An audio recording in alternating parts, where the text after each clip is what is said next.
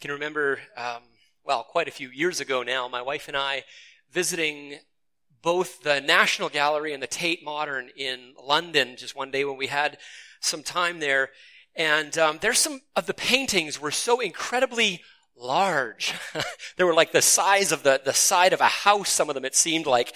And if you were anywhere near them, they almost just seemed like a mess. Like, you couldn't really make out what was going on. These are the kinds of paintings where you, you've got to get way back in order just to take the whole thing in, and then you begin to see the beauty of it.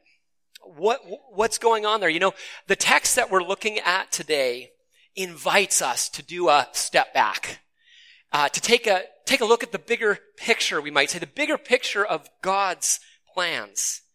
And it calls us to live with that bigger picture in view. Now, if you're just visiting today, uh, or you're just checking out this Christianity thing, you're not really quite sure what you think of it yet, um, this text might seem pretty weird. Uh, it's just, or different at least. See, we don't often talk about in our broader culture um, the idea of history as though it's going somewhere, as if there's any sort of plan as to, to where history might be actually ending up. Perhaps this is because from a secular frame or viewpoint, we are just here by accident. So it would hardly make sense to say that there was a plan to history.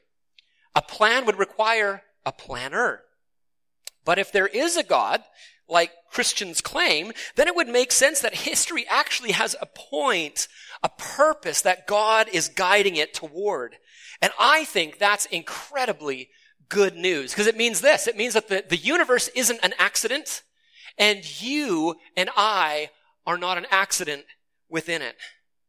God has a plan to make right the whole of what has been broken and distorted and unraveled. As we've been seeing, as we've been studying Matthew's gospel, um, this way that this Jesus follower, Matthew, uh, he wrote down this story of Jesus. As we've been seeing throughout our study of this gospel, God is going to make all things new under his loving leadership. This, the gospel of Matthew calls the kingdom of heaven. The other gospel writers often call it the kingdom of God. It's talking about the same thing there. But then, as we start to think about that, we ask the question, when? When will that kingdom come? When will that become reality? This text begins to explore that with us. So let's listen in to Matthew chapter twenty-four. And just as a heads up, um, today I'm just going to take a little bit more time than I usually do. And so sit back and enjoy the ride, maybe. You're allowed to laugh at that point because it could, you'd be like, maybe this wasn't a good idea to come today. I don't know. No, it is. It definitely is. All right. This is the word of the Lord, Matthew twenty-four. Jesus left the temple and was walking away when his disciples came up to him to call his attention to the buildings. And in Mark's gospel, we read that they're saying things like, isn't it magnificent? You know, if they had social media, their Insta feed would just be full of pictures of the temple at this point. They're impressed at what they see. Then Jesus asks, do you see these things? And of course, they just pointed them out. So yeah, they do actually. He said, truly, I tell you, not one stone will be left on another. Every one will be thrown down. Wow, that's a sobering statement. And just notice where Jesus is. He is walking away from the temple as he says this. He's essentially stating, this whole thing, it's over now. And he walks away. Re- really? This section is the climax of what's been happening in the temple. Since chapter twenty-one, Jesus has been at the temple in conversation, especially with the religious leaders. And when we go back to Matthew twenty-one, we saw Jesus rides into Jerusalem as its true king. And he gets to the temple, and what does he find there is that in the court of the Gentiles, where people were meant to be able to come and pray, he sees a whole bunch of tables set up for selling and changing money. And so he begins to flip these over and says, my house is to be a house of prayer. And in that action, he's beginning to say, it looked like this was a fruitful place, but look at, it's not bearing the fruit that God had intended it to.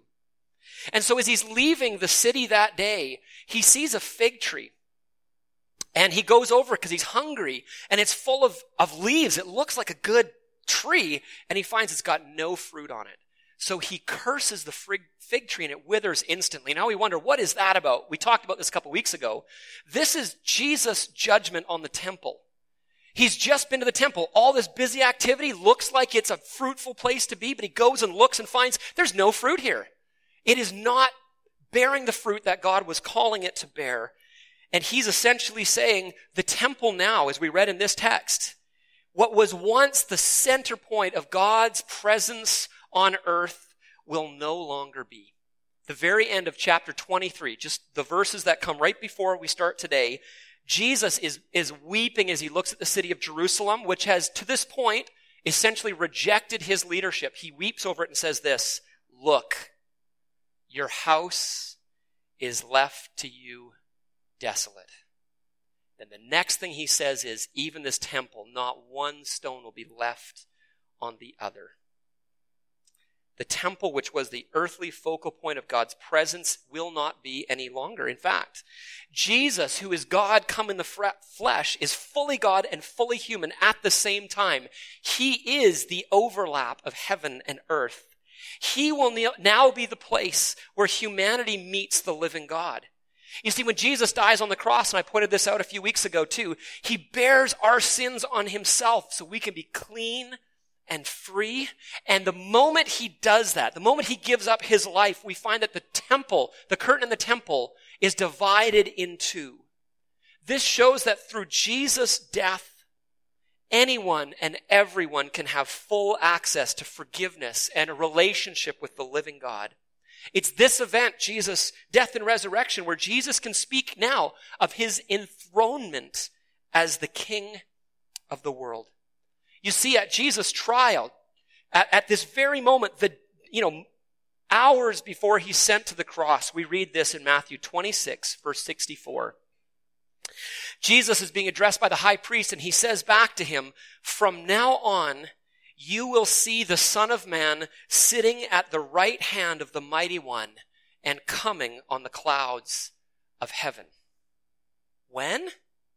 From now on. And now you have to know that Jesus is quoting from the book of Daniel, chapter seven, right here. So Jesus, he says to the high priest that he is the Son of Man, this enigmatic figure in, in Daniel chapter seven, who will receive all authority. And from now on, you will see him coming on the clouds of heaven. Jesus says that, yes, he is the king who is now enthroned. That's the big message of Matthew's gospel. Who's the king? Jesus is the king. But now he's, pardon me, but how will he take up that kingship? That's what surprises everyone. He conquers and wins the victory by laying his life down. And we know that Jesus achieves this victory when we see at the very end of Matthew's gospel, following the resurrection, again, Jesus uses the Daniel language, and he says this of himself, "All authority in heaven and on earth have been given to me." So yes, Jesus is now the reigning king of the kingdom. And so any place where Jesus reigns as king, if it's in your life or over our church, the kingdom of God is already present. It has come, Jesus says, but it is still to come in all its fullness. It's not in its fullness come yet. It is already and not yet. And so Jesus, he's just predicted the destruction of the temple, and then his disciples are curious. They recognize that he's claimed to be king, but how will this come about? Look at verse three. "As Jesus was sitting on the Mount of Olives, the disciples came to him privately. Tell us." They said, "When will this happen?" Now, what is this? The destruction of the temple. They haven't changed topics yet. They've just walked away. They've heard Jesus say this. When will this happen? When will the destruction of the temple take place? Ah, and another question. "What will be the sign of your coming and of the end of the age?" We have to hit pause for a moment. We might assume that they're talking about two things, the destruction of the temple and Jesus' second coming. We have to remember, however, at this point, the disciples, they haven't accepted that Jesus is going anywhere yet. They expect him to set up an earthly reign right there in their midst. What they're thinking is this: maybe this whole destruction, the temple he's talking about, maybe that's the moment. That's the sign that Jesus will now begin to reign as king. And Jesus will answer their question. Yes, he will. But importantly, he will actually separate these two events. He will separate the destruction of the temple from his coming in all its fullness. This text, therefore, is a challenging one to interpret. Um, to know, when is Jesus speaking about the destruction of the temple, and when does he talk about the end of time when he fully establishes the kingdom of God? Now, before we go any further, I have to state this right up front. One of the central or core beliefs of the Christian faith is that Jesus will return in power and glory. At this time, he will remove all evil, and all who persist in wanting to do evil and who don't trust in his, in Jesus. And he will set up his peaceful kingdom of God in all its fullness. And this return, it won't be in any sense a mystery. You will not miss it. You will know about it clearly. See, in Acts chapter one, we hear that after Jesus' death and resurrection, he's been hanging out with his disciples. He's been teaching them about the kingdom. And then, lo and behold, he ascends to the Father. He go, he goes back up to heaven. And the disciples, they're watching this happen. They're standing there stunned. Their, their jaws kind of slack and half open. And then two men dressed in white, they say this: "Why do you stand there looking into the sky? This same Jesus who has been taken from you into heaven will come back in the same way as you've seen him go into heaven." So what are these angelic fe- uh, figures saying? Jesus will come again, and it will be unmistakable. Visible, bodily, in his glory, can't miss it. And here in our text, Jesus wants his followers not to be confused by what's happening around them. He doesn't want us to be confused either. You know, whenever we begin to talk about things that deal with the future that we haven't seen yet, there is potential for great confusion. People can be distracted as well from what really matters as followers of Jesus. As scholar Leon Morris aptly reminds us, we shouldn't think about this passage as simply a demonstration of Jesus' power to forecast the future. It was a series of prophecies designed to help believers. And so that's what we're going to be listening for this morning. How did these help believers both in the first century and believers now? How is he still helping us? So as we jump into the rest of this text, I'm aware that there are lots of different ways of reading this. In fact, um, I read five, four of them were really technical, five commentaries on this passage this week, and lo and behold, all five of them disagreed with each other at fairly significant points in how to understand this text. So as a pastor, you're sitting there going, okay, these folks, they're way smarter than I am, and they're putting out some pretty good ideas, interesting ideas. You know, I read one and go, oh, that sounds good. Yeah. And then I read another and go, oh, yeah, well, that's different, but also sounds good. So you have to know this. Um, well, I've listed three major approaches to the passage on your handout as well. I'm not going to talk through those, but you have to know I am personally wrestling with quite what to make of Matthew chapter twenty-four. Um, I don't have this nailed down. I've got a master's degree and a doctorate in biblical studies, and I am struggling to make sense of this text. And so I just say that to, to let you know, sometimes reading this is actually quite challenging. Um, I'm going to do my best to tell you what I think makes best sense in its first context. Um, but here's what I would say as well. You might disagree with how I approach this, and that's actually just fine.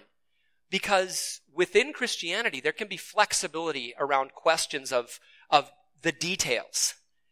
But I would remind you, the core element is Jesus will return visibly, bodily, and without any mystery involved whatsoever in the end.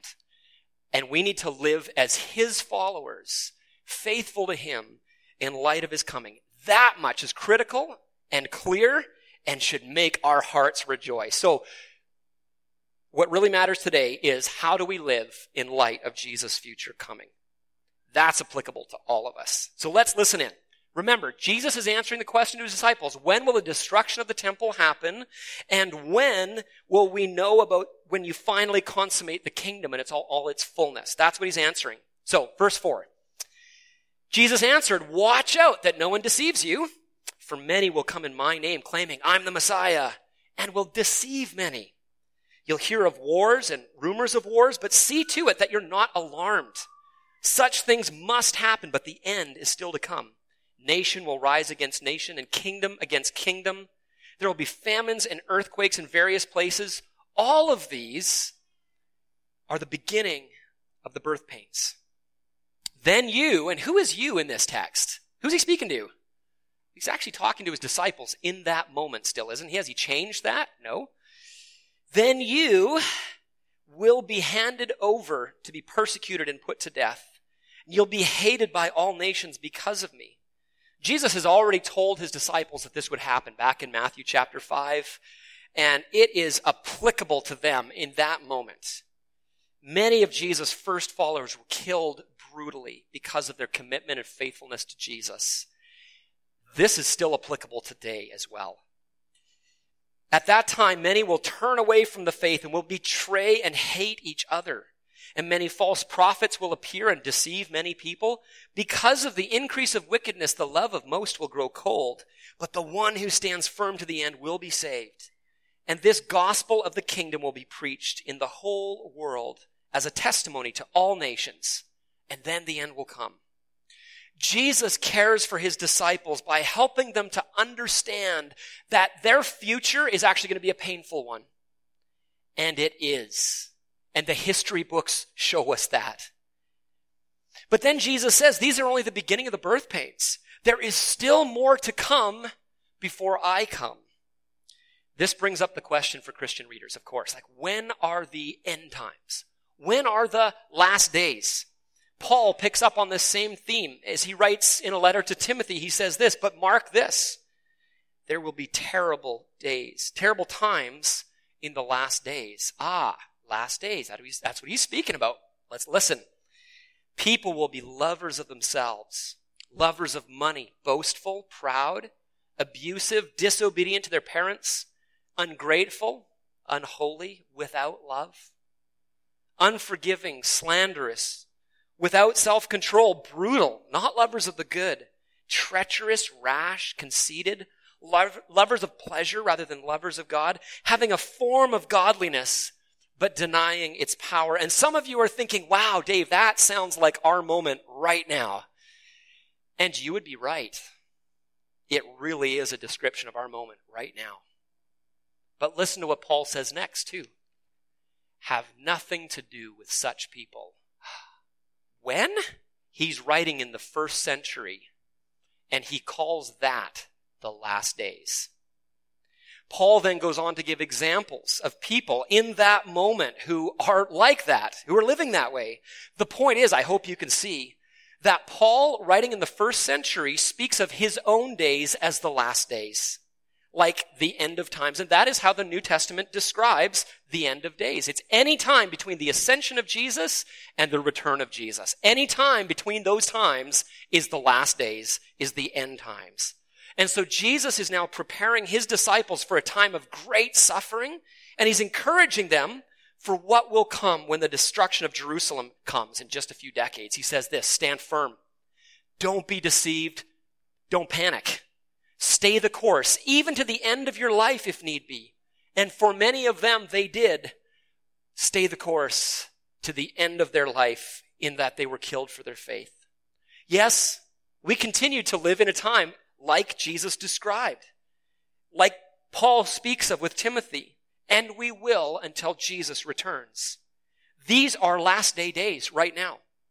So what should mark us as followers of Jesus in these last day days? First, we must exercise discernment when it comes to spiritual claims. Jesus wanted to make sure his first followers weren't duped by false claims about spiritual reality, by those who were playing rescuer and savior, who were acting like messiahs, who were actually false prophets, claiming to speak for God but not. Let's bring this into our time for a moment. Jesus is either Messiah, God's promised rescuing ruler, our saving king, or he's not. And if he is, if he is, then whatever he says about spiritual reality is true. And anytime his claims bump up against or in conflict with other claims, if he is Messiah, God's saving king, then his claims are true and every other claim is not. And I know that doesn't sound very great in our ears as Canadians. The reigning plausibility structure is something that you would call religious pluralism. It's the belief that all religions are equally valid. Now, that differs from religious freedom, which means everyone is free to practice different beliefs. Ah, yes, that I would, I would heartily affirm and fight for religious freedom. But religious pluralism makes a different claim. It says um, every belief is equally valid. And it doesn't take long, more than three seconds of actual thought to know that just can't be the case. That can't be true. Um, the current Dalai Lama, for example, the Buddhist leader, he says that Jesus is a great teacher, but definitely not the Son of God and the Savior of the world. Okay, so that's a different claim to the claim that Jesus makes of himself. One of them is right, one of them is wrong, or maybe both of them are wrong. That's possible too. The teachings of Islam say that Jesus is a prophet, but there's no way that he's actually God in the flesh. That would be blasphemy from their perspective. But the book of Matthew starts by declaring that Jesus is God with us. And so he either is or he is not. Jesus' warning here is totally applicable to us who are seeking to follow Jesus, you see. We don't get to make up who God is or what is true of spiritual reality. We get to receive it from God as revealed in the scriptures and most perfectly in the person and teaching of Jesus. False teachers, then and now, will lead other people astray. And it's true. And so we, as a church, as the people of God, need to be aware and not deceived. Followers of Jesus also sometimes are desperate for easy solutions, especially when they're facing pressure from their outside culture. And they will look to Messiah figures, political leaders who seem to offer quick fixes, but who would lead God's people to actually turn away from our faithful commitment to Jesus and his ways. We have to resist false messiahs in our world today too. So what are we to be marked by? A deep trust in what Jesus says about ultimate reality. Don't be deceived, he says. You know, when it comes to um, detecting counterfeit bills, do you know how bank tellers were taught to do that? Um, you, you find you, you learn how to know what a counterfeit bill is by looking at and paying attention to the real thing. That is the same that is needed for God's people in our moment. We set our gaze on the true Savior, Jesus, and we follow him in everything. We train our attention on the scriptures and what they teach. That's why we're working through so carefully all the way through Matthew's gospel. We set our gaze on Jesus, the true one, so we can spot counterfeits. Second, we need to be marked with fearlessness. Jesus says, see to it that you're not alarmed. Such things must happen, but the end's still to come. Yes, there are days of great distress and persecution that Jesus describes. They're still relevant for our time. In Jesus' time, some of his readers were fed to lions. Some of Matthew's readers would have been lit on fire and used as torches to light the city of Rome. That's their scenario. This is a brutal time in history for believers. The fact is, the most brutal time in history to date has been throughout the twentieth century. It's the last hundred years have been harder on Christians than any other period in history. Jesus' words for his followers to stand firm, they're needed every bit as much today as in that. And that's why we keep praying for our persecuted brothers and sisters around the world. They face real persecution, imprisonment, loss of property, beatings, and even death. Now, I think Jesus could have a two horizons in mind through all of this. He's giving a sign to the distru- to the disciples about the coming destruction of the temple. That will happen in A D seventy. Jesus was right. Not one stone left on the other. But some would say that Jesus is also speaking of a time of great tribulation before Jesus' second coming. I think that's possible too. I think he could have two horizons in mind. But either way, the point remains. Jesus tells them and us, don't be alarmed, don't panic. See, to follow Jesus in our day and age, it will put us at odds with a lot of the values of the world around us. And that might lead us to want to maybe downplay our identity with Jesus or identifying with Jesus. Oh, it might have social implications. It might make us feel uncomfortable at times. There might be minor inconveniences for us. But are you going to give up on your faithfulness to Jesus because of that? Why not panic? Here's why not. Because we know the God who holds the stars and everything together moment by moment. We know him as our Father. And we want to live in faithfulness to Jesus and his way, even when it's costly. Here's another mark for us. Jesus speaks of a time when the love of people will grow cold. Boy, a mark for those who say they're followers of Jesus needs to be just the opposite of that. A passionate love for God and for others. Remember in the text from Second Timothy three, Paul says this. Just pay attention to the love language here. People will be lovers of themselves. Man, just this self-centeredness. Just, it's got to be about loving me, man. Love yourself first. How often do you hear that kind of language? Lovers of themselves. Lovers of money. Without love. Not lovers of the good. Lovers of pleasure rather than lovers of God. That is going in exactly the opposite direction of who we are to be as Jesus followers. Jesus says, they will, they will know that you're my disciples. Why? Because of your... Church, you, you know this word. Ready? It's simple. It's love. It's you'll know. You'll be able to spot a Jesus follower because of the way that they love those around them. That's how you'll spot a Jesus follower. We're to be marked by the exact opposite of what's typical in the world around. So I ask again, what would stir our hearts to love? What cultivates that warmth? What keeps us from our love growing cold? Boy, it comes from the practice of putting ourselves in the presence of the one who loved us so deeply, he would, he would put aside his heavenly throne and enter into the mess of this world, taking on human flesh and then letting that be broken apart so that we could be forgiven and made whole. When I set my, my, fix my eyes on him and what he has done, when I let that story get inside of me and work on me, my only reasonable response is a life of love and gratitude to God, and then expressing that in my love for those around me in practical, loving ways. Followers of Jesus, if that's you this morning, we must be marked by love in an age where it runs cold. We must be fearless, and we must be discerning between what is right and wrong, and then choose to do the Jesus way. But now we have to remember, Jesus is still speaking to his first century audience in his own setting. Of those five biblical scholars I read this week that disagreed on a whole lot of stuff, they all agreed on this. What Jesus says next applies to what would happen in just a few decades at the destruction of Jerusalem, the destruction of the temple. Jesus cares for his church and is preparing them for hard times. Listen to verse fifteen. So when you see standing in the holy place the abomination that causes desolation, spoken of through the prophet Daniel, let the reader understand, like pay attention to what we're saying here. Then let those who are in Judea, that's the area where Jerusalem is, let them flee to the mountains. Now the abomination that causes desolation, that's language from Daniel. And that phrase was applied during the Maccabean Revolt, where Antiochus Epiphanes had a statue of himself erected in the temple, and he sacrificed swine on the altar of Jerusalem in one sixty-seven B C. That was a desecrating act.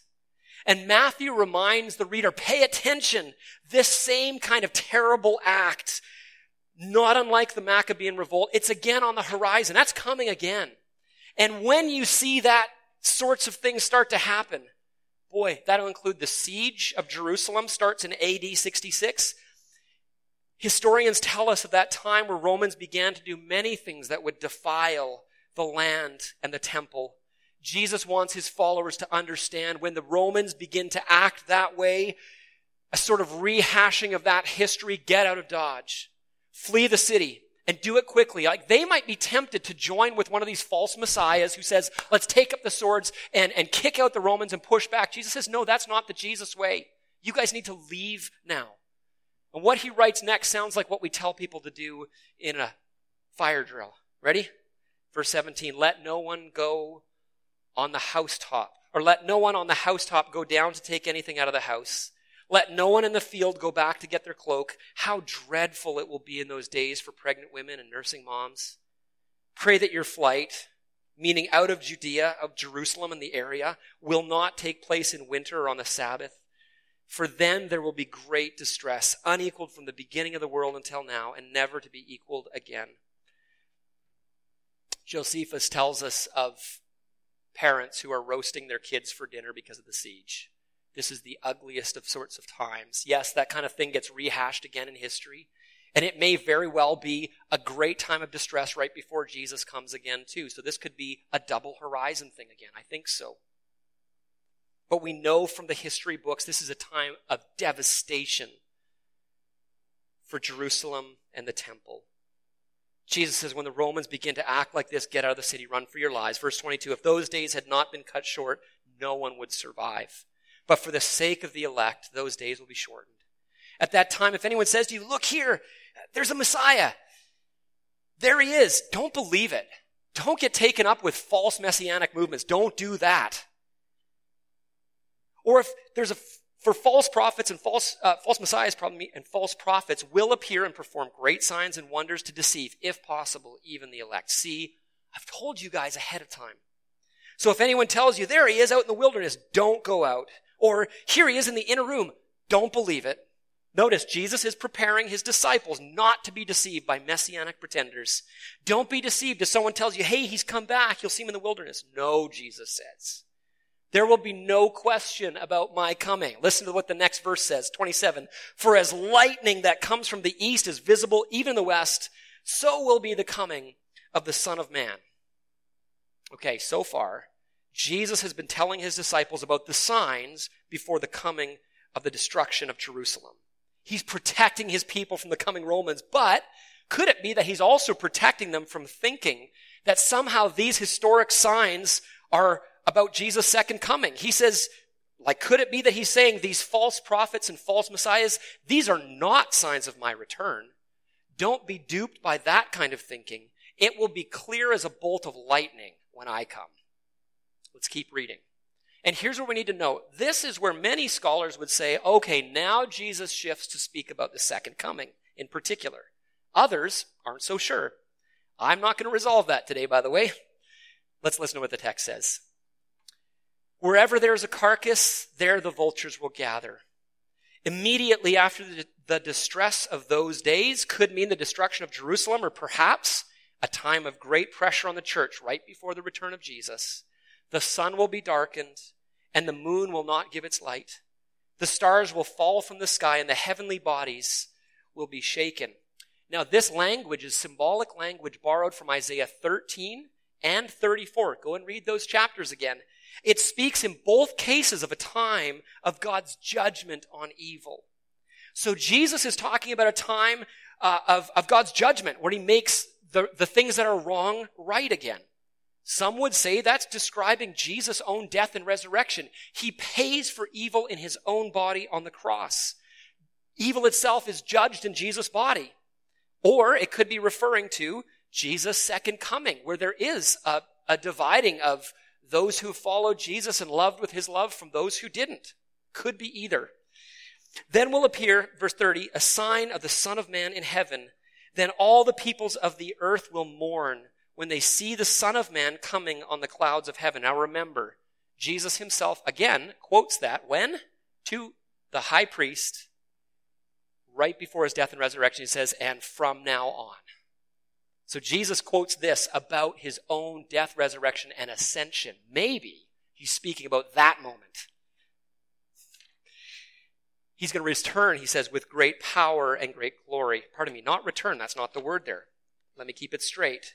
When they see the man of, of, Son of Man coming on the clouds of heaven with power and great glory.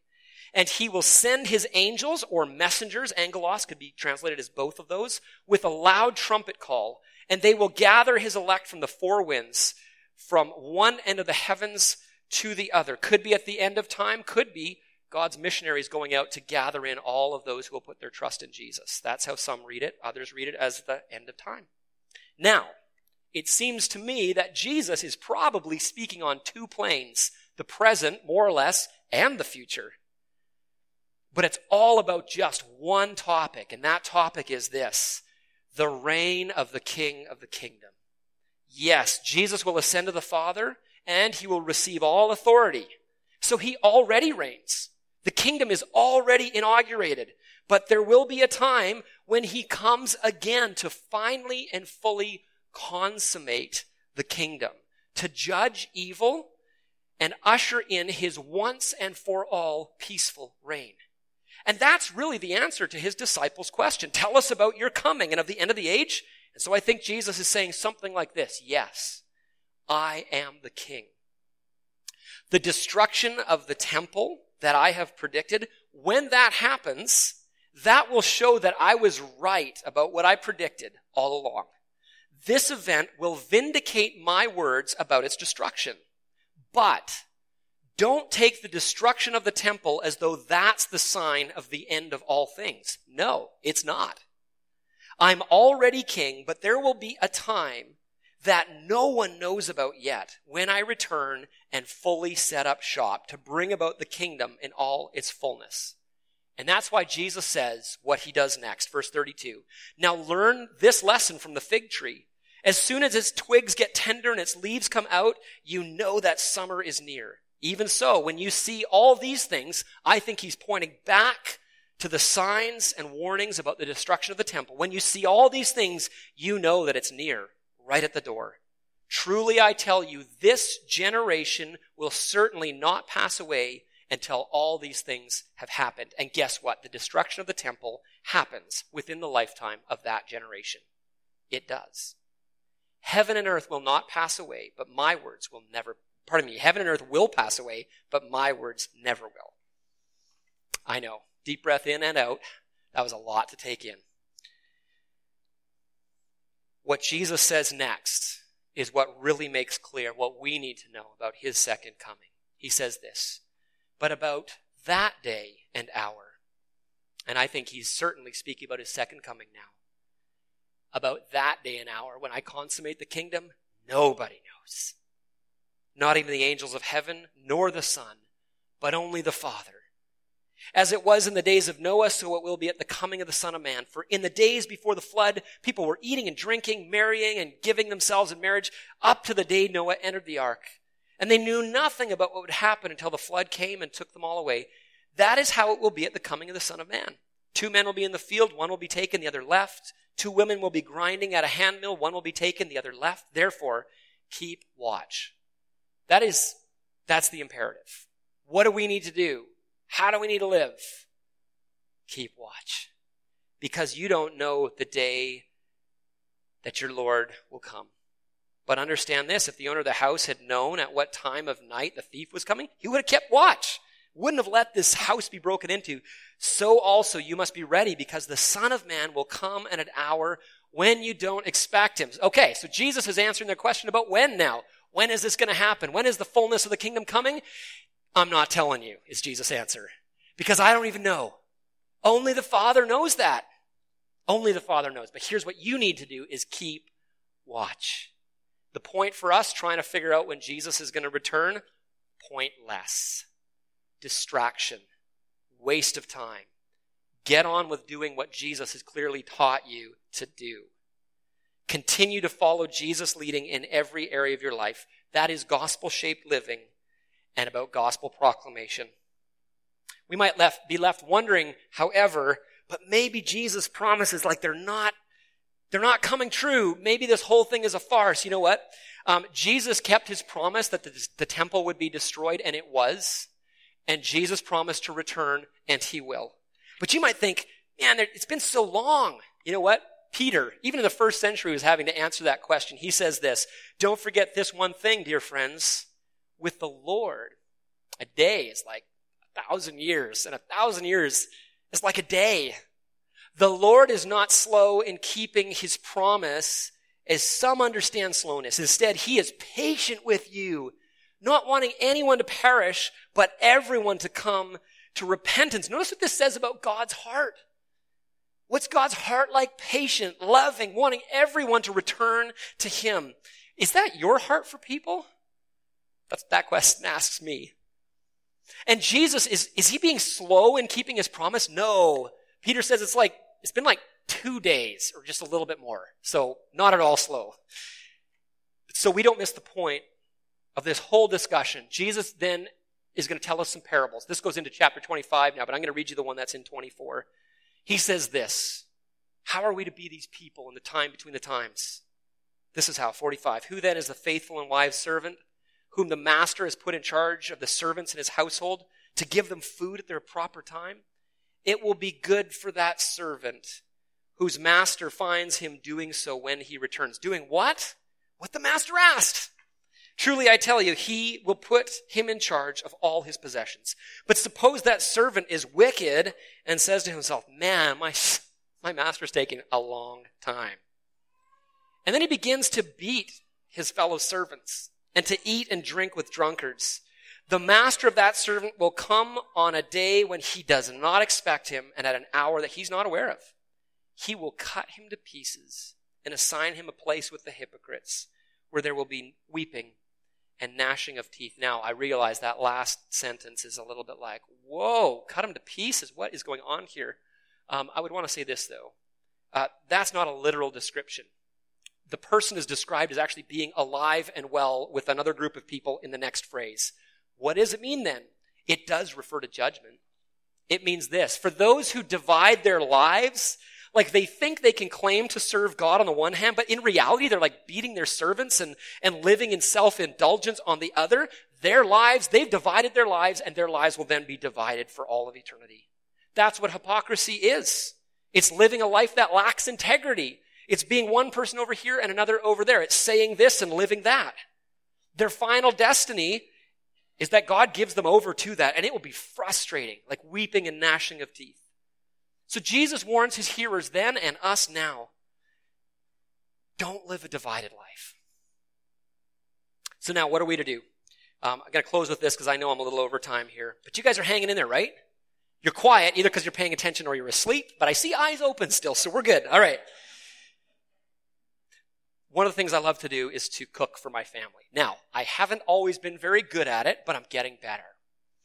And one of my favorite things to do is, is just to like cook a lavish meal for my wife. It might be for a special occasion, or it might just be that she's at work and I want to surprise her with something really nice. So I'll sometimes spend hours prepping and pulling together all the right ingredients and, and using my time and energy to get it just right so that when I see her come in the house and she smells the smells and comes up the stairs, I see this look on her face and I can say,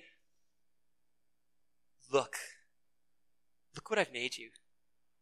I, I know it's not much. It might not even taste that good at points, but I did it for you. I love you. Just to see that look on her face, knowing that that's true.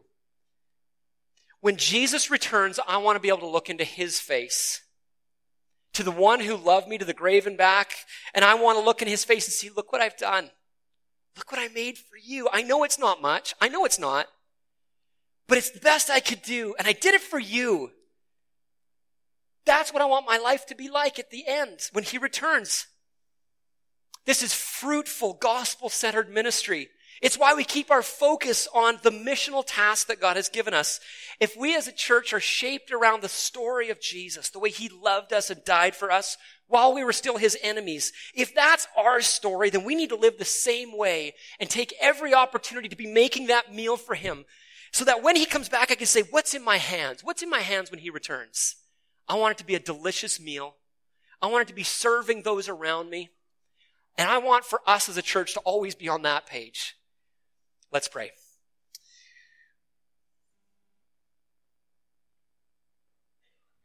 Lord Jesus, when you come, I want you to find me and us as a community doing what you've asked us to do. Living a life of love, focused on the task you've given us. Lord, lead us back to that place of saying, right, I do have a purpose in life. It's to love my King Jesus and to love what he loves. Lord, make us that people today by your grace. And maybe for those who are here and they don't yet know you, but they're ready to say, yeah, I put my trust in that saving King. I want to be ready for that day. God, we thank you that you receive us by your grace, that we can trust you, we, we can confess our sins, confess you as Lord, and know that you forgive us today. So, Lord, if you're tapping on someone's heart today, Lord, I pray that they'd open themselves to you in faith. Amen.